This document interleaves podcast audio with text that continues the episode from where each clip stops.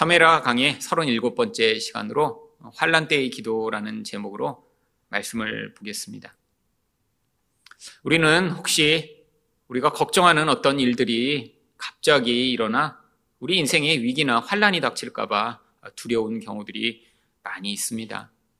그런데 아무리 우리가 아, 그런 나쁜 일은 일어나지 않았으면 좋겠다라고 생각하고 나름대로 그런 위기나 환란을 피하고자 여러 가지 준비를 할지라도 인생에서 반드시 위기나 환란은 우리 능력과 우리 기대를 넘어 일어나게 되어 있습니다.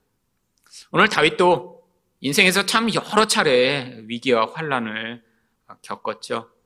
그런데 이제 왕국이 안정되고 모든 것이 평안하다라고 생각했던 바로 그때 아니 이제와는 비교할 수 없는 가장 큰 환란과 위기가 닥칩니다. 13절 말씀입니다. 전령이 다윗에게 와서 말하되 이스라엘의 인심이 다 압살롬에게로 돌아갔나이다 한지라. 왜 이것이 이전과는 비할 수 없는 큰 위기인가요? 아들이 아버지를 죽이려고 하는 그런 반란이기 때문이죠. 이것은 단순히 나의 원수가 나를 죽이려고 하고 쫓아내려고 하고 아니 세력의 갈등이 있어서 서로 싸우는 것과는 차원이 다른 것입니다. 바로 이것은 심적으로 아니 이 다윗이 아버지로서 느끼는 그 위기 정도와 깊이라는 것은 다른 것과는 차원이 다르죠. 왜? 바로 그 아들이 자기 분신이기 때문입니다. 사울이 자기를 죽이려고 할 때는 야 정말 이상한 놈이구나. 어떻게 저렇게 이상한 인간이 나를 괴롭힐까?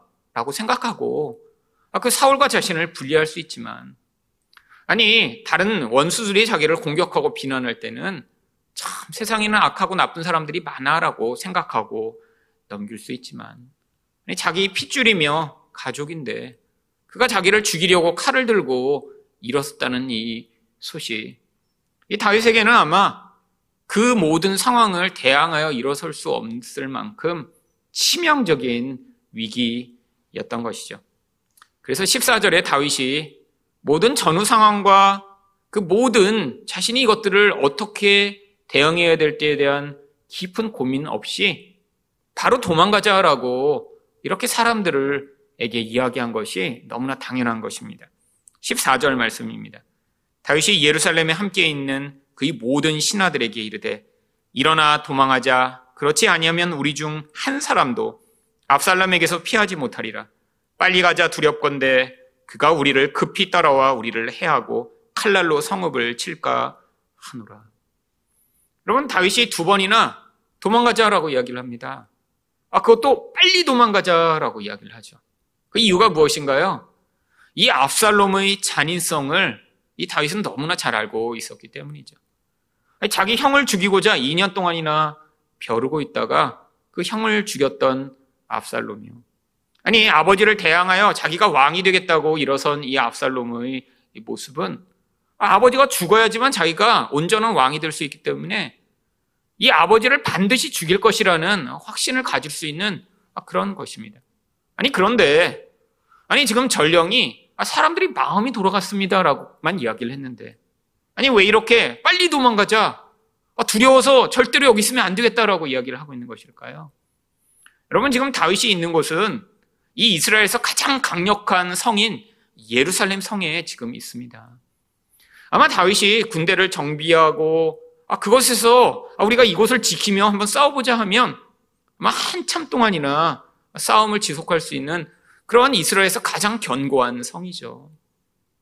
예루살렘은 아주 높은 곳에 있었고 방비하기 아주 유리하며 어떤 적들이 쉽게 침공할 수 없는 그런 지리적 이점을 가지고 있었거든요. 그런데도 불구하고 아니 다윗이 이렇게 금방 다 포기하고 도망갈 수밖에 없었던 이유는 바로 자기를 죽이려고 했던 그 당사자가 자기 아들이었기 때문이죠. 여러분 이때의 다윗의 마음은 어떠했을까요? 다윗이 고백한 대로 두렵다라고 이야기한 이 두려움, 이 두려움에 완전히 사로잡혀 버린 상황입니다. 어떤 두려움인가요? 바로 아들이 아버지를 죽일까 이 죽음에 대한 두려움이죠. 아, 그런데 여러분, 단순히 아, 병이 들어 죽거나 아니, 질병으로 죽는 것, 이런 것에 대한 두려움이 아니라 아들에게 죽임을 당한 아버지라니요. 여러분, 이것처럼 수치스럽고 이것처럼 두려운 일이 있나요? 아니, 병에 걸려 죽었다면 그냥 다 많은 사람들이 하는 그런 것인데. 아니, 정말 아들에게 배신을 당해 그 아들의 손에 죽임을 당한 이런 왕이며 아버지라니요. 여러분, 이 다윗에게는 도대체 씻을 수 없는 불명예로 죽게 되는 그런 결과가 나타날 수도 있는 것이죠. 여러분, 다윗의 마음은 지금 다 완전히 무너져 내려와 버린 것입니다. 지금 자신의 힘과 자신이 생각하던 그 모든 것으로는 도대체 지금 이 닥친 두려움을 대항할 수 없기 때문에 바로 그냥 빨리 도망가 버리자라고 지금 회피하고자 하는 그런 태도가 나타나고 있죠. 여러분, 일반적으로 이런 상황이라면 사람들은 어떻게 반응할까요? 여러분 주변에 어떤 일 때문에 두려움에 사로잡힌 사람들을 보신 경우가 있을 것입니다. 많은 경우가 예를 들면 예상치 못했던 그런 심각한 질병이 걸렸다라는 그런 이야기를 들었을 때 아, 검사해 보니까 아, 지금 간에 큰 종양 덩어리가 보이네요. 라는 이런 소리를 들었을 때 여러분 대부분의 사람들은 충격을 받습니다. 아 그리고 마비가 돼요. 여러분 이게 대부분 어떤 자기가 기대하지 않았던 큰 두려움에 사로잡힐 때의 그런 상황이죠. 여러분 그런데 다윗이 바로 그때 무엇을 하나요? 하나님께 기도를 시작합니다. 여러분 우리가 볼 때는 아, 어려운 일이 있으니까 이렇게 기도하는 게 마땅하지라고 생각하지만 여러분 진짜 이런 심각한 위기의 상황 준비하지 않았던 이런 치명적인 두려움에 사로잡히게 되면 이 다윗과 같은 기도가 잘 나오지 않습니다. 여러분 우리가 평소에 기도하고 평소에 신앙의 훈련을 해야 되는 아주 중요한 이유가 무엇인가요? 여러분 평소에 뭐 기도했다고 삶이 더 풍성하고 평소에 좀 기도 안 하면 삶이 다 무너져 내리는 여러분 기도나 말씀 묵상이나 하나님과의 관계가 그렇게 일상에 매일 영향을 주는 것인가요? 여러분 그렇지 않은 경우가 많습니다. 아니 차라리 그렇게 매일 영향을 받으면 사람들이 어떤 신앙 수준 또 신앙에 대한 그 열심들이 훨씬 더 더해 가겠죠. 근데 대부분은 일주일쯤 기도 안 해도 아니 6개월쯤 성경을 안 봐도 삶이 크게 달라지지 않습니다. 아니 반대로 좀 열심을 내보고자 새벽에 기도도 해보고 큐티도 시작해봤는데 늘 일상은 큰 변화가 없어요. 그러니까 사람들이 쉽게 포기하죠. 여러분 그런데 그 위력이 언제 나타난 줄 아세요? 바로 위기의 순간입니다. 평소에 예배하지 않던 사람, 평소에 하나님에 대한 사모함을 갖지 않던 사람은 이 위기가 닥쳤을 때 바로 그 위기로 말미암아 그가 진짜 의존하고 있던 대상이 튀어나오게 되죠. 여러분 다윗이 평소에 하나님을 의존하는 그 의존의 마음을 가지고 있었기 때문에 바로 이런 두려움이 그를 완전히 사로잡아 마비시키는 것 같은 그 상황에서 하나님을 향한 이런 기도가 나온 것입니다. 여러분 그래서 바로 다윗이 하나님께 아뢰던 기도가 시편 3편에 기록되어 있습니다. 시편 3편의 표제가 다윗이 그의 아들 압살롬을 피할 때 지은 시라고 되어 있죠. 여러분 이 시는 너무 두려워서 엉엉 울면서 하나님, 아이고 하나님 나 죽겠어요. 제발 날 살려주세요라고 울부짖었던 시가 아니에요. 아니 어떻게 보면 되게 평안한 때, 아 이런 원칙에 따라 내가 기도를 해야지라고 하는 것처럼 아주 기도의 정형화된 그런 틀이 들어있는 그런 기도입니다. 여러분 다윗이 하나님을 향해 바로 이 기도를 통해 어떻게 그 중심의 두려움을 벗어나고 나중에 재개할 수 있는 아, 그런 기본을 기반을 삼았는지를 보여주고 있죠.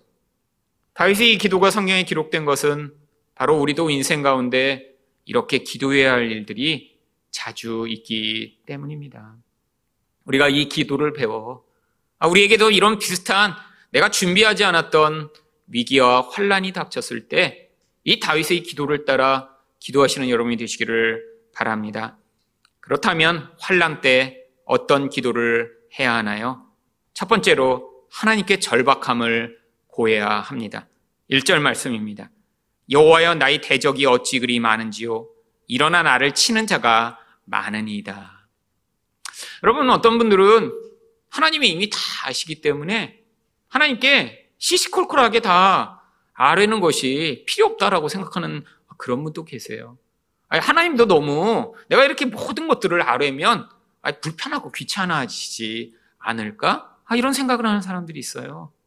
여러분, 이거는 지금 하나님과 관계가 얼마나 지금 서운한가를 보여주는 대표적인 예입니다. 여러분, 관계가 친할수록 소소한 이야기들을 서로 나누게 되어 있어요. 여러분, 친한 사람끼리는 그래서 대화가 길어집니다. 여러분, 친한 사람과 늘 막 이 나라의 운명에 대해 하나님 나라의 이런 성장과 성취에 대해 늘 그런 이야기만 하나요? 아니에요. 친할수록 아, 나 이 발톱에 이렇게 뭐가 아픈데 아, 이거 어떻게 하지? 아, 그럼 사소한 이야기들.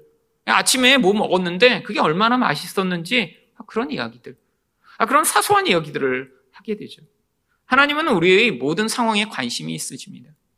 그런데 특별히 이런 위기 상황에서 그 절박한 상황을 하나님께 알아야 되는 아주 중요한 이유가 있습니다. 왜냐하면 우리 안에서 그런 하나님을 향해 이 절박한 상황을 알지 아니하면 그 상황에 대한 두려움이 우리를 사로잡아 우리 영혼을 짓누르며 정상적인 판단을 하지 못하게 만들기 때문이죠. 여러분, 이 다윗이 지금 뭐라고 고백합니까? 나의 대적이 어찌 그리 많은지요. 일어나 나를 치는 자가 많으니이다. 아니, 언제는 다윗왕 만세, 다윗왕 만세라고 외치던 그 많은 이스라엘 백성들이 지금 다윗을 죽이겠다고 반대하고 있는 상황입니다. 여러분, 근데 이게 평생 처음 경험하는 것인가요? 어려서부터 계속 인생 내내 아주 자주 경험했던 상황이죠. 언제는 다윗이 골리앗을 무찌르자마자 다윗은 만만이요 라고 외쳤던 그 사람들이 아니 또 금방 다윗이 이렇게 사울에게 쫓겨다니기 시작하자 다윗을 죽이겠다고 쫓아다니며 다윗이 있는 곳마다 찾아다니며 고발하던 그 사람들이 되어버린 이 모든 상황들이요. 아니 언제는 다윗이 구원자라고 외쳤던 사람들이 또 남과 북으로 나뉘어져 싸울 때는 사울의 아들의 편에 서서 다윗을 대적하던 그런 상황이요. 이제는 다윗왕이 늙고 힘이 없어지는 것 같으니까 젊고 잘생기고 힘 있는 것 같은 그 아들 압살롬에게 붙어 다윗을 죽이겠다고 하는 이 상황이요. 여러분, 이 상황 가운데 다윗이 그 마음에 있는 이 모든 것들을 고백하지 않는다면 그 두려움이 아마 다윗을 짓누르고 그 영혼을 파괴하게 될 것입니다. 여러분, 사람들이 자기 안에 느끼는 이 모든 상황들을 사실은 왜 누군가에게 속시원히 털어놓을 수가 없나요? 첫 번째는 이야기를 해도 잘 받아주지 않기 때문이죠. 근데 두 번째 진짜 이유가 있습니다. 이야기해도 해결이 안 되니까 그래요. 예를 들면 집에서 큰 문제가 있어요. 아, 그래서 누구한테, 아, 우리 집에서 지금 이런 문제가 있어 그러는데 그 사람이, 어, 그건 이렇게 이렇게 하고 내가 그 문제는 도와줄게. 라고 하면 가서 잘 털어놓을 수 있겠죠. 아니, 그런데, 아, 집에서 남편이 이렇게 문제가 있어 그런데 아, 누가 그걸 도와주겠어요? 아니, 우리 아이 때문에 이렇게 힘든 상황이 있어요. 라고 얘기를 했는데 그 사람이 그것을 도와줄 능력이 없기 때문에 결국 우리 인생에서 우리들은 늘 아유, 이 문제는 아무한테 털어놔도 소용이 없구나라고 결국에는 우리 안에 끙끙 그 문제를 끌어안고 사는 경우들이 많이 있죠. 여러분, 근데 이 모든 문제들을 우리가 이렇게 털어놓지도 못하고 나 혼자 그 문제를 품고 있으면 어떤 결과가 나타나나요? 결국 마음이 상합니다. 영혼이 짓눌리게 되죠. 여러분, 그런데 지금 다윗은 왜 하나님께 이 문제를 털어놓죠? 그냥 자기가 속상하다고 하나님 앞에서 그냥 불평, 불만을 쏟아내고 있는 것인가요? 아니에요. 여러분, 다윗은 믿음이 있기 때문에 하나님께 가서 이 이야기를 하는 것입니다. 여러분, 다윗은 그 인생 가운데 그 은혜를 경험했어요. 아니, 특공대를 데리고 그 어린 다윗을 죽이려고 쫓아다니는 그 사울의 손으로부터 하나님이 그를 구원하신 것을 인생에서 경험했어요. 여러분, 도저히 불가능한 것 같은 그 모든 블레셋의 위협으로부터 그를 구원하여 아, 이스라엘의 왕으로 하나님이 약속하신 대로 세우신 것을 경험했어요. 아, 지금은 평안한 상황이었지만 인생 가운데 경험했던 그 하나님의 은혜를 그가 기억하며 하나님 이렇게 많은 대적들이 나를 죽이려고 합니다 라고 하나님께 고백하게 된 것이죠. 여러분 그런데 원수들이 지금 이 다윗을 공격하면서 다윗을 지금 두렵게 하는 그 핵심적인 이야기가 뭔지 아세요? 바로 2절입니다. 많은 사람이 나를 대적하여 말하기를 그는 하나님께 구원을 받지 못한다 하나이다. 야, 너는 죽을 거야. 사울이 이길 거야. 너는 왕이 되지 못할 거야. 뭐 이런 얘기가 아니라는 거예요. 아니, 다윗이라는 인간, 야, 좀 얼마나 악질이길래 아니 이렇게 하나님을 믿는다 그러는데 저런 인간은 하나님이 구원하시지도 않아. 아니 얼마나 하나님의 미움을 받으면 아니 저렇게 어려움과 고통이 많아. 여러분 지금 다윗이 무엇을 사람들이 흔들고 있는 거죠? 믿음을 흔들고 있는 것입니다. 여러분 인생 가운데 닥치는 환란의 본질이 바로 여기에 있어요. 여러분 인생에서 우리가 환란을 당할 때 그 환란의 문제는 진짜 근원적인 기반은 단순히 돈 문제, 사람 문제, 건강 문제가 아니라는 거예요. 여러분, 마귀가 단순히 돈 문제, 사람 문제, 건강의 문제라면 단순히 그것을 가지고 계속 집요하게 공격하겠죠. 여러분, 근데 마귀가 진짜 공격하고 싶은 것은 아, 그런 것이 아니라 우리 안에서 하나님에 대한 신뢰를 무너뜨리려고 하는 것입니다. 여러분, 왜 환란이죠? 인간의 힘으로 해결할 수 없으니까 환란이죠. 여러분, 내가 가진 내 힘, 내 지혜, 내 능력으로는 도대체 해결이 안 돼서 환란인 것입니다. 그러니까 마귀가 무엇을 공격하려고 하냐면 바로 우리의 하나님에 대한 믿음을 흔들어서 야, 그래 맞아. 나 같은 사람은 하나님이 사랑하시지 않는 것 같아. 하나님이 나를 버리신 것 같아. 아이, 기도해서 뭐 하겠어? 아, 지난 10년간 기도했는데도 하나님이 하나도 안 들어주셨잖아. 아니, 이런 절망이 끊임없이 빠지게 만드는 거예요.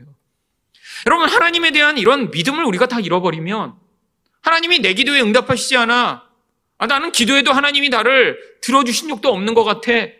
라고 하나님과의 관계를 깨뜨려서 우리를 완전히 고립시키고자 하는 것이죠. 여러분, 이게 바로 영적 위기입니다. 여러분, 건강은 여러분 약해질 수 있어요. 그런데 다시 회복될 수 있습니다. 돈이요?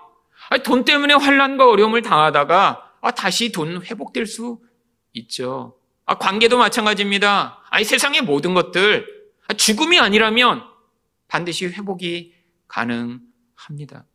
여러분, 그런데 결국 그렇기 때문에 이런 상황적으로 우리가 위기를 당하는 것, 이게 진짜 위기와 환란이 아니라는 거예요. 진짜 위기와 환란은 무엇인가요?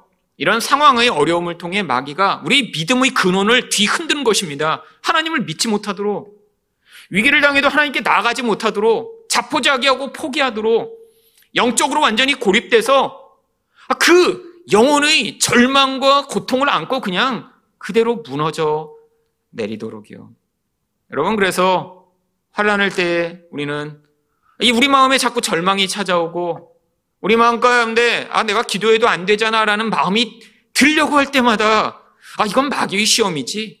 마귀가 바로 이거를 공격해서 내가 하나님과 분리되고 하나님과 관계가 깨뜨리고 그래서 절대로 하나님을 찾지 못하도록 만들려고 하는 것이지라고 기억하며 하나님 앞에 나아가야 합니다.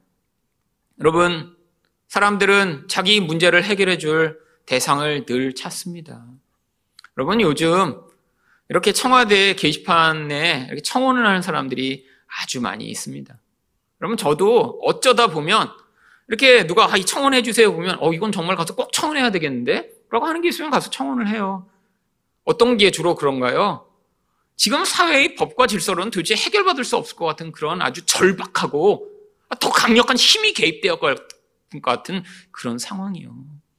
여러분, 그런데 여러분 왜 사람들이 거기에 가서 어떤 청원은 막 100만 명, 200만 명씩 청원을 할까요? 이 사회의 체제로는, 아니, 법과 질서로는 해결이 안 될 것 같으니까 더 강력한 힘이라고 여겨지는 대통령의 힘을 빌리고자 하는 것이죠. 또 이 시대에는 대통령이 사람들이 그런 청원이 막 있으면 기존의 법과 질서를 뛰어넘어 더 강력한 어떤 조치를 취할 것처럼 제스처를 취하니까 사람들이 야 이것도 얘기하고 저것도 얘기하면 아 들어줄 것 같아. 여러분 근데 진짜 환란은 그런 일들로 해결되지 않는 게 환란입니다. 아니 대통령이 해결될 수 있는 문제가 이 세상의 모든 문제인가요? 솔직히 대통령이 해결할 수 있는 문제보다 해결할 수 없는 문제가 훨씬 더 많아요. 여러분 특별히 하나님 백성의 인생 가운데 아무리 대통령이 자기 친구며 대통령이 자기를 도와주려고 애를 쓰더라도 해결할 수 없는 문제가 반드시 닥치게 되어 있습니다. 왜죠? 이 위기와 환란의 본질은 영적이기 때문이죠.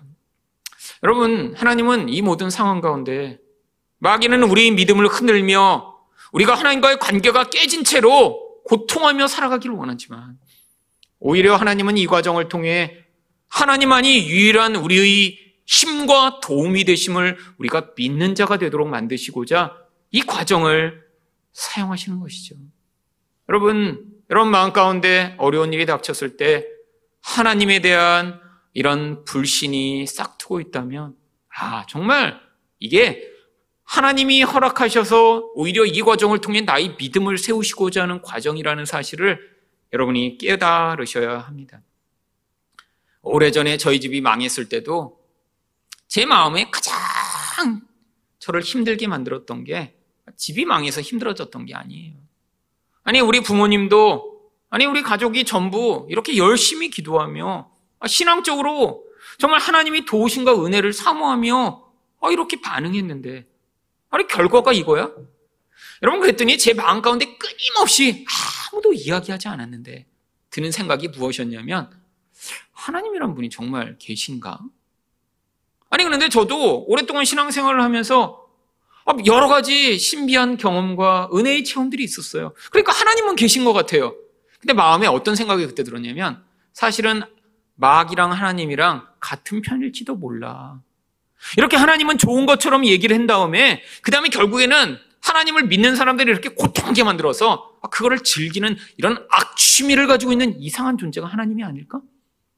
아니, 조로아스터교에서 말하는 이 신이라는 존재가 선과 악을 동시에 가지고 있는 그런 존재가 우리 하나님이 아닐까? 막 그런 생각이 제 머리에서 끊임없이 저를 힘들게 하는 거예요. 여러분, 근데 그런 생각이 머리에서 끊임없이 쉬지 않고 드니까 여러분, 옆에서 누가 아니야. 하나님은 좋으신 분이고 지금 이게 믿음의 시험이고 이걸 통해 너는 더 성장할 것이야 라고 아니, 그리고 그런 이야기들을 계속해서 해주며 아니, 제가 이 미래의 어떤 상황들을 알게 됐다면, 아, 그런 생각이 들고 그런 마음이 들었을 때 제가, 아유, 이 시험을 주는 이 마귀가 떠나가라 하며 제가 버텼을 텐데, 저는 그때 그런 믿음이 없었어요. 말씀도 잘 알지 못했어요. 그랬더니 시간이 지나니까 제가 어떻게 하기 시작했냐면, 제가 그 생각을 받아들이기 시작했습니다. 여러분, 결과가 뭔지 아세요? 결국 기도 안 하게 되고요. 예배 드리고 싶지 않고요. 아, 그리고 하나님이라는 존재에 대해서 제가 스스로 마음으로 외면하기 시작했습니다. 아니, 그랬더니 그게 제게 행복을 가져오고 이런 편안을 가져온 게 아니라 제 존재 자체를 뒤흔들기 시작했던 거죠. 아니, 하나님이 어쩌면 그것까지 사용하셨던 것입니다. 여러분, 그 결과가 한 1년쯤 지속된 그 결과로 나타난 게 결국 제가 온몸이 마비돼서 움직이지 못하고 쓰러진 거예요. 여러분, 절망 가운데 결국 하나님과의 관계가 끊어져 버리고 나니까 결국 거기서 움직일 수 없는 그런 좌절과 두려움에 매여 인생이 파괴된 채로 정말 자리에 누워 움직이지 못하는 상태가 된 거죠. 여러분, 근데 하나님이 거기에서 구원의 손길을 베푸셨습니다.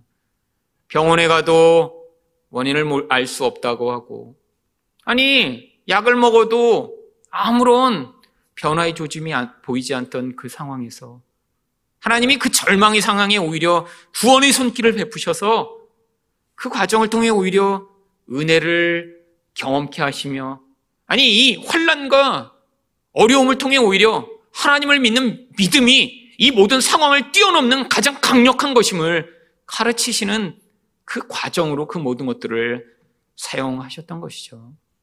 여러분, 우리 인생에서 닥치는 환란이 그래서 꼭 나쁘고 힘든 것만 아닙니다. 물론 환란을 통해 어려운 일을 당할 수 있고 고통을 당할 수 있지만 이 과정을 통해 우리가 믿음으로 하나님께 반응한다면 그 환란이 가져온 어려움보다 더 귀하고 아름다운 결과를 얻을 수 있을 것입니다. 두 번째로 환란 때 어떤 기도를 해야 하나요? 하나님의 보호를 고백해야 합니다. 3절 말씀입니다. 여호와여 주는 나의 방패시오 나의 영광이시오 나의 머리를 드시는 자이신이다. 여러분 지금 압살롬과 싸움에서 이긴 게 아니에요. 지금 도망치고 있습니다. 아, 언제 죽을지 몰라요. 벌벌벌벌 떨면서 지금 도망가고 있어요. 여러분 근데 하나님을 향해 하나님이 내 방패십니다. 라고 고백해요. 여러분 영어 성경에 제가 예전에 정말 마음이 너무너무 힘들고 어려울 때 뭐 저희 집이 망했고 이제 그 이후에 제가 이렇게 회복돼서 아, 모든 상황들이 이제 영적으로는 회복되었지만 상황적으로는 회복되지 않았을 때 이 시편 3편으로 참 많이 은혜를 받았던 부분이 바로 이 부분입니다. 영어 성경을 어느 날 같이 이렇게 한글이라 읽는데 이 부분이 이렇게 되어 있는 거예요. 그냥 한글 성경어는 주인 주는 나의 방패시오 되어 있지만 영어 성경 가운데는 이 부분을 shield around me 이렇게 되어 있어요. 무슨 말이냐면 한글로 번역하면 나를 둘러싸고 있는 방패시오라고 고백하는 거죠. 그럼 일반적으로 방패라고 하면 앞에서 날라오는 활이나 칼을 막는 용도로 사용하는데 아, 영어 성경이 이거를 나를 둘러싸고 있는 방패호라고 번역한 그 구절을 제가 읽는 순간에 아 하나님의 도우심이 이런 거구나. 나는 지금도 아, 내 미래가 어떻게 될까? 우리 집은 여전히 이렇게 가난하고 힘든데 어떻게 될까? 나는 건강이 이렇게 나빠서 앞으로 내가 서른까지는 살 수 있을까? 아, 이런 두려움이 저를 막 짓누르고 있는 바로 그 시점에 이 말씀을 읽는데 그래 하나님이 세상의 것으로는 나를 앞에서밖에 막아줄 수밖에 없는 방패가 될 수는 있지만 하나님이 나를 둘러서 지키시는 하나님이시구나. 하나님을 믿어야겠구나. 라는 믿음이 들어오기 시작했어요. 여러분, 그래서 이 영어 성경에 제가 동그라미를 치고 형광펜을 치면서 하나님, 하나님은 나를 둘러 지키시는 방패십니다. 라고 고백했던 아, 그 시절이 제게 있었습니다. 오래전 일이죠. 여러분, 이 말씀을 준비하는데 그때 그 시절이 기억나더라고요. 사방이 두려움으로 가득 찬 것 같은 제 인생. 아니, 서른까지도 살 수 없을 것 같은 그 약함을 가지고 살던 제 인생. 집은 다 망했고, 지하방에서 아무런 소망 없이 살던 그 인생. 미래에 아무런 꿈도 꿀 수 없는 그 인생. 이렇게 그냥 비참하게 살다 죽는 게 내 인생이 아닐까라는 두려움에 사려잡혀 있던 그때 하나님이 제 인생을 두르시는 방패가 되셔서 그 모든 과정들을 지나가게 하셨다라는 사실들이 다시 기억이 납니다. 여러분 인생 가운데 우리 이렇게 두려울 때 있어요. 여러분 어떤 것이 우리를 이렇게 둘러 지키는 방패가 될 수 있을까요? 우리 인생에서 가지는 여러분, 능력, 아니, 내가 알고 있는 많은 능력 있는 사람들, 내가 쌓아놓은 돈, 아, 방패가 되죠. 근데 그 방패는 한 면을 지키는 방패일 뿐입니다. 돈으로 하나는 막아도 다른 건 막을 수 없을 때 많아요. 여러분, 하나님만이 우리를 둘러 지키시는 방패세요. 하나님을 믿어야 합니다. 여러분, 하나님을 믿지 못하면 우리는 결국 무엇인가 다른 두려움에 매어 살아가게 되어 있죠. 여러분, 근데 이 두려울 때 문제가 이 두려움이 우리 안에서 다른 감정들을 불러일으킨다라고 하는 것입니다. 여러분, 왜 다윗이 하나님을 향해 하나님이 나의 영광이며 나의 머리를 드시는 자라고 고백하는 것일까요? 여러분, 마음의 근원은 두려운데 그 두려움이 자기를 수치스럽게 할까봐. 또 이 두려움으로 말미암아 이 모든 상황이 나를 정말 낮아진 자리에 정말 완전히 비참하게 만들까봐 크게 두려운 거죠. 여러분 그래서 지금 다윗이 고백하는 거예요. 하나님 내 마음은 지금 너무너무 두려워서 이 수치가 계속될까봐 두려워요. 아니 이렇게 지금 비참하게 됐는데 이 비참한 상황이 회복되지 않을까봐 너무 두려워요. 그래서 하나님을 향해 하나님이 나의 영광이십니다. 하나님이 내 머리를 들어주시는 아, 그런 분이십니다라고 고백을 하는 것이죠. 여러분 두려움을 느끼는 건 아주 자연스러운 것입니다. 아, 나는 하나도 두렵지 않아.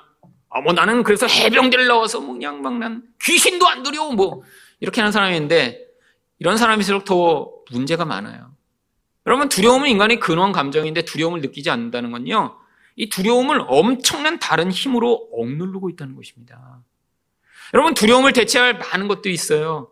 두려워서 오히려 더 용감한 척하고, 이 두려움을 이기고자 어쩌면 더 열심히 일하고, 이 두려움을 드러내지 않고자 자신을 과장하고, 여러분, 근데 결국 인간은 이 두려움의 영향력을 인정해야 합니다. 여러분, 근데 문제는 여러분 이렇게 이 두려움을 평생 내 안에 억눌러 놓고 아, 지금 느끼지 않으려고 하는 게 문제가 아니라 지금 일상 가운데 우리가 경험하는 이 두려움의 실체들을 통해 우리가 진짜 이 두려움 때문에 의존하고 있는 대상이 무엇인가 발견하는 게 훨씬 더 중요합니다. 여러분 평소에는 우리가 진짜 의존하고 있는 게 무엇인지 잘 안 드러나요. 근데 언제 드러나죠? 위기의 순간에 드러납니다. 여러분, 우리가 무엇인가 두려워하면 그 두려움을 벗어나고자 반드시 무엇인가를 의존하게 되어 있어요. 여러분, 그 의존의 대상이 바로 우상입니다. 그러니까 이 두려움을 통해 우리는 우리 근원적, 진짜 의존의 대상을 바라볼 수 있게 되는 거예요. 여러분, 지금 코로나로 많은 사람들이 두려워하고 있습니다. 아, 물론 이 젊은이들 가운데는 정말 젊음의 객기로 이 코로나 전혀 안 무섭다고 하는 사람들 많죠. 지금 이렇게 뭐 클럽이나 이런 술집을 통해 코로나가 막 전파돼서 이 서울 시내 유흥 지점의 문을 닫았습니다. 그랬더니 무슨 일이 벌어졌냐면 사람들이 집에서 조용히 술 마시고 쉰 게 아니라 지금 경기도권의 유흥 지점과 클럽이 막 평소보다 사람이 두세 배 늘었대요. 아, 요즘은 차 타고 다 갈 수 있으니까 서울에만 이렇게 문을 닫게 했더니 지금 경기도권 뭐 일산 분당의 이런 유흥 지점과 클럽들이 지금 아주 호황을 누리고 있답니다. 아, 지금 이거는 정신이 지금 잘못된 거죠. 여러분, 코로나 위험합니다. 여러분, 우리가 잘 조치를 해야죠. 아, 난 걸려도 괜찮아라는 그런 태도로 하는 것, 아, 젊어서 걸려도 증상이 심하게 나타나지 않을 수는 있지만, 그 한 사람으로 말미암아 엄청나게 많은 사람들이 피해를 볼 수 있기 때문에 다른 사람의 생존권을 침해하는 아주 악하고 아주 나쁜 행위겠죠. 여러분, 근데 문제는 이것에 너무 또 두려워요. 벌벌 떠는 사람들이 나타납니다. 여러분, 그런데 사실 이 코로나의 치사율과 영향력은 어쩌면 우리가 생각하는 것보다 그렇게 강력하지 않아요. 여러분, 지금 한국에서 이 코로나로 지금 200명 정도 사망하셨습니다. 그런데 매년 한국에서 독감으로 원래 사망하시는 분들이 2,000명에서 3,000명이에요. 지금 미국에서 막 하루에도 막 2천 명씩 막 이 코로나로 죽는다라고 해서 지금 엄청나게 떨고 있지만 여러분 미국에서 매년 독감으로 사망하는 환자가 20만에서 50만입니다. 여러분 이 코로나는 지금 치료제가 없고 면역 약이 없어서 두려운 거죠. 사실은 어쩌면 지금 이 독감 환자가 경험하는 것과 비슷한 그런 상황일 수 있어요. 근데 지금 독감은 싹 사라져 버렸습니다. 왜죠? 마스크를 쓰고 있기 때문에. 여러분 주변에 독감 환자를 보셨나요? 여러분 독감이 걸릴 수가 없어요. 마스크를 쓰면 독감이 전파가 안 되는데 코로나도 전파 경로가 비슷해서 지금 한국에는 지금 이 정도로 머물고 있는 것이죠. 여러분 근데 이 코로나 때문에 어떤 분은 너무 두려움에 떱니다. 가끔씩 그런 사람이 있어요. 길거리 다니다 보면 이 정도의 마스크면 되는데 정말 어디 방독면 같은 거를 쓰고 이렇게 다니는 사람들 가끔씩 봅니다. 근데 그런 사람 보면 꼭 특징이 있어요. 여기까지 꽉 이렇게 채운 그런 지퍼에다 손에도 이렇게 고무장갑, 라텍스 장갑을 끼고 어, 그리고 길거리를 다녀요. 저희 뭐 어디 중국 사람들 가운데 그런 사람이 있다라는 얘기는 들었지만 아, 그 길거리에서 보면 정말 신기하더라고요. 이만한 방독면 그거를 옆에 쓰고 사모물산 앞에서도 한 명 봤습니다. 나오질 말지 그러면. 아, 그 지금 숨도 쉬기 힘든데 왜 그걸 쓰고 나왔을까요? 사실은 자기 안에 있는 두려움을 그런 것으로 표현한 것이죠. 난 너무 지금 코로나에 걸릴까봐 너무너무 두려워. 죽을 것 같아. 무서워. 여러분, 바로 이런 모든 상황들이 무엇을 보여주고 있나요? 그 사람이 평소에 무엇을 두려워하며 무엇을 의존하고 있는지를 보여줍니다. 여러분, 두려움의 노예가 되면 정말 비참한 인생을 살게 돼요. 여러분, 주변에 돈에 노예가 된 사람을 보셨나요? 여러분, 이 모든 힘은 양면적인 측면이 있습니다. 돈의 노예가 돼서 그 돈으로 가지고 나의 쾌락을 삼으려고 하는 자도 그 돈에 매어 평생을 살아가게 되죠. 근데 어떤 사람은 돈을 하나도 안 써요. 돈을 모으기만 합니다. 통장에 점점 돈이 불어나고 있어요. 근데 그 돈에 너무너무 두려워서 돈을 안 쓰고 있죠. 집이 세 채, 건물이 두 채 막 이렇게 있는데도 커피 한 잔 사먹는 것도 덜덜덜 떨어요. 여러분, 사람들이 그걸 보며 어떻게 생각하나요? 참 불쌍하게 여기죠. 근데 여러분, 누가 와서 가르쳐 준다고 해결되나요? 야, 너 가지고 있는 그 재산, 아니, 평생 커피를, 정말 비싼 커피를 하루에 열 잔씩 먹어도 다 쓰지 못해. 라고 얘기해 준다고, 어, 그래? 어, 몰랐네? 라고 그때부터 커피를 자연스럽게 마실 수 있게 될까요? 마음의 중심에서 노예가 된 것입니다. 여러분, 주변에 건강에 노예가 된 사람이 있어요. 건강에 대한 두려움으로 정말 사로잡혀 있는 인생을 살아요. 여러분, 이런 사람들의 특징이 무엇인가요? 자기 생명을 지키고자 할 수 있는 모든 노력을 합니다. 여러분, 저희 교회도 쓰고 있는 이 키보드의 이름이 Kurzweil이라는 키보드입니다. 뭐 Yamaha라는 키보드 이런 유명한 회사가 있는데 이 Kurzweil이라는 키보드도 아주 유명한 회사예요. 근데 이 커즈와일이 어떤 커즈와일이라는 사람 이름을 따서 지은 그런 회사입니다. 커즈와일은 발명가예요. 수없이 많은 발명을 했고요.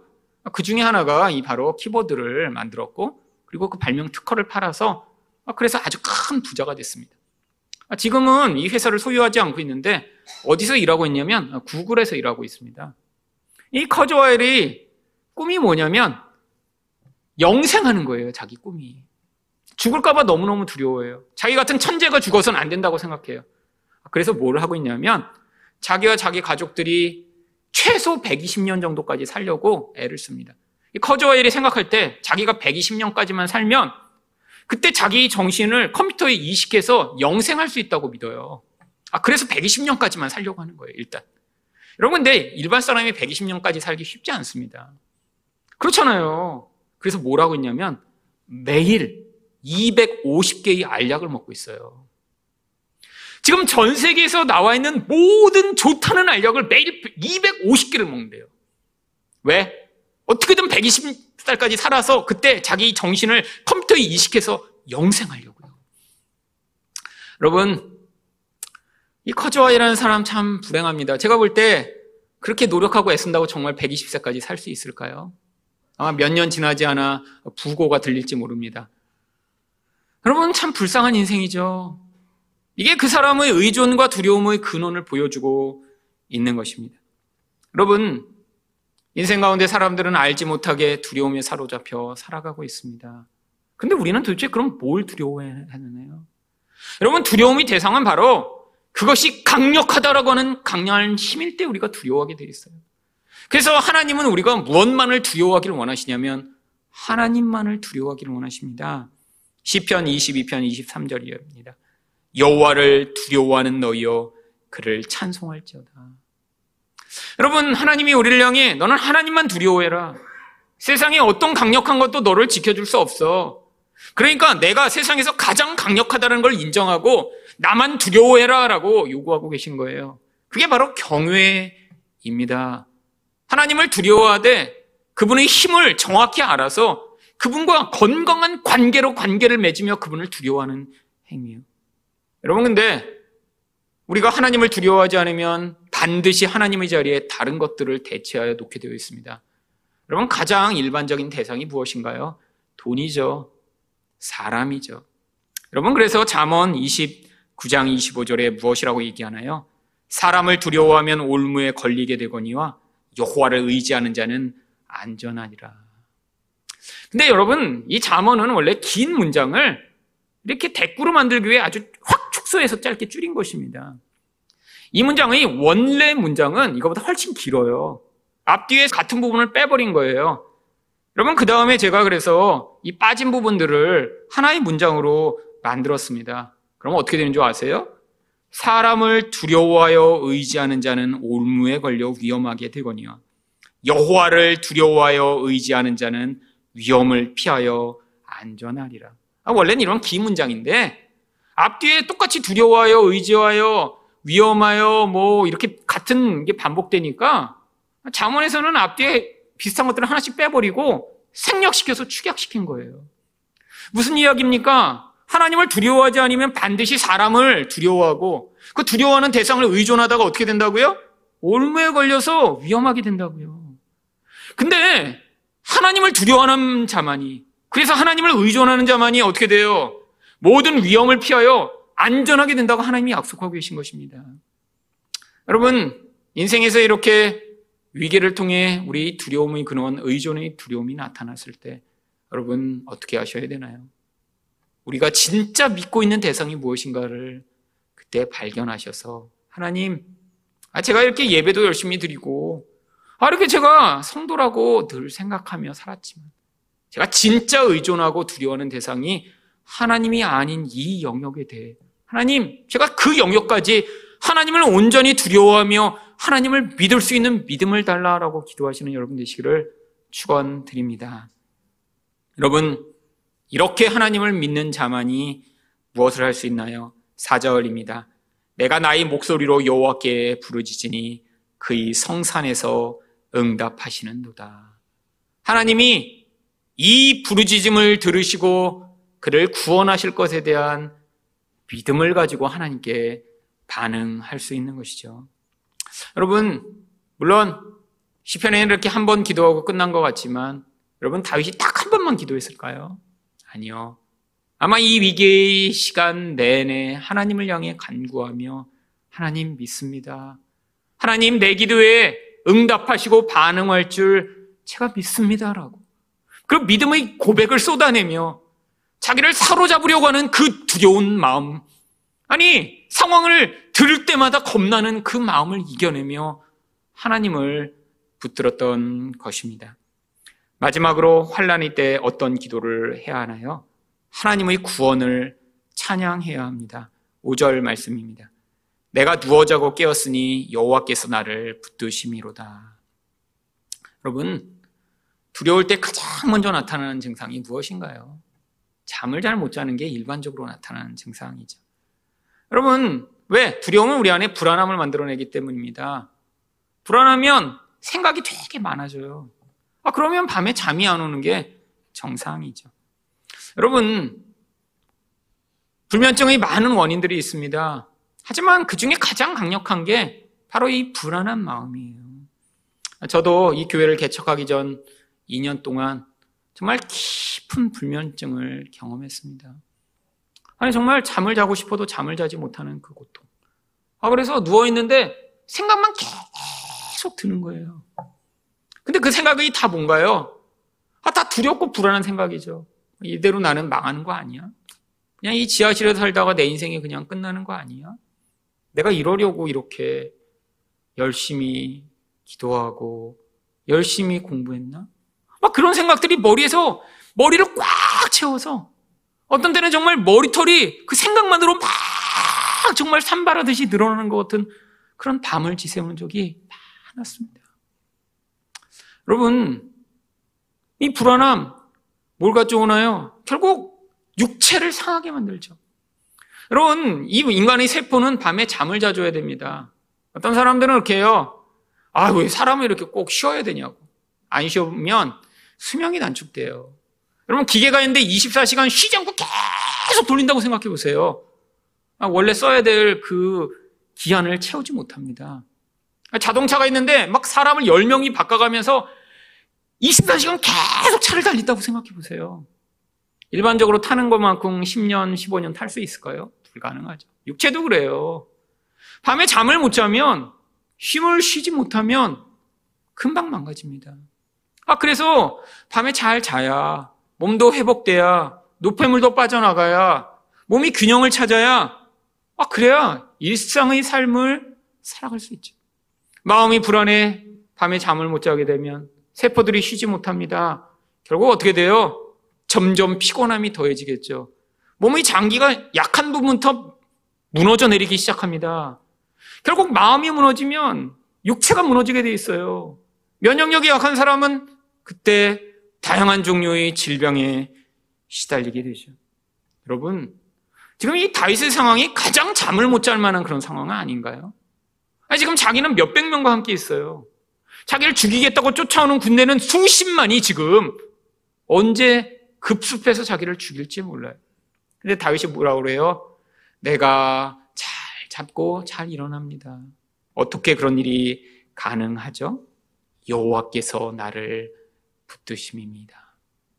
여러분, 밤에 잠을 잘 못 잔다는 건 다른 말로 얘기하면 하나님이 붙들고 계시다라는 걸 못 믿는다는 것입니다. 여러분, 제가 그랬어요. 제가. 왜 그때 그렇게 잠을 못 잤냐면 못 믿어서 그랬어요. 아니, 나중에 어떻게 될지 너무너무 불안하니까 하나님을 믿지 못하니까 결국엔 내 인생의 능력과 내 모든 것으로 내 인생을 해결해 보려고 하니까 그게 불가능할 때 두려움에 사로잡히고 불안함에 사로잡혀 잠을 이루지 못했던 것이죠. 여러분 지금 혹시 불안함으로 잠을 잘 자지 못하는 분 계세요? 하나님, 제 마음이 하나님을 더 신뢰할 수 있도록 은혜를 베풀어 달라고 기도하셔야 됩니다. 여러분 또한 아, 이런 두려움과 불안함에 시달리면 어떤 현상이 나타나는 줄 아세요? 사람에 대한 의심과 불신이 싹트기 시작합니다. 생각해 보세요. 정말 아들이 자기를 배신했어요. 여러분 이런 상황이면 주변 누구를 믿을 수 있을까요? 아니 근데 아들만 배신한 게 아니에요. 아들과 동참해서 이전에 자신을 영처럼 따르던 이스라엘의 모든 백성이 자신을 배신합니다. 여러분 이런 상황에서 마음이 다 무너지지 않을까요? 그런데 다윗이 그 상황이 6절처럼 고백합니다. 천만인이 나를 에워싸 진친다 하여도 나는 두려워하지 아니하리다. 여러분 여기 천만인이 바로 이스라엘 모든 백성들을 의미합니다. 모든 이스라엘 백성이 나를 다 둘러 죽이려고 해도 두렵지 않습니다. 여러분 이렇게 사람에 대해 상처를 입고 두려움에 사로잡힌 자는 결국 사람과의 관계를 제대로 맺을 수가 없어요. 어려서 제대로 된 이런 애착을 경험하지 못하는 아이들이 성인이 되면 사람을 믿지 못하기 때문에 결국 모든 관계가 계속 깨어지게 됩니다. 사람을 믿지 못해서 다른 사람에게 그래서 진실하게 대하지 못하고요. 남의 눈치를 보며 계속 거짓말을 하며 그 사람의 비유를 맞추고자 하고요. 자기 안에 있는 진짜 감정을 털어놓지 못하고요. 그게 자신을 점점 우울하게 만들고 관계를 깨트리게 만드는데도 거기서 벗어나지 못하는 사람 많이 있어요. 여러분, 바로 이때 필요한 것이 무엇인가요? 여러분, 그래서 정말 엄청나게 좋은 사람을 만나, 아니, 그렇게 그 사람이 모든 것들을 다 받아주는 인간적 사랑을 충분히 경험하면, 아, 그러면 완벽한 인간이 되나요? 아니요. 여러분, 사람의 한계는 너무 명확합니다. 부모, 아니, 우리에게 사랑을 줄 수 있는 어떤 사람도 사람을 완벽하게 사랑할 수 없어요.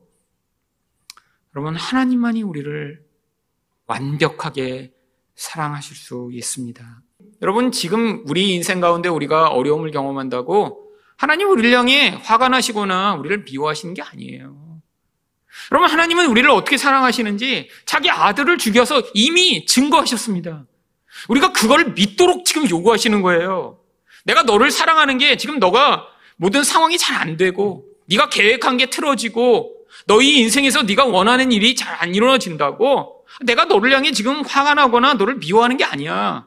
내가 너를 어떻게 사랑하는지 이미 내 아들을 죽여 다 증명했으니까 그걸 믿고 너희 인생에 어떠한 환란과 위기가 오더라도 내가 너를 붙들고 있음을 끝까지 신뢰하며 따라오렴이라고 우리에게 말씀하고 계신 것입니다.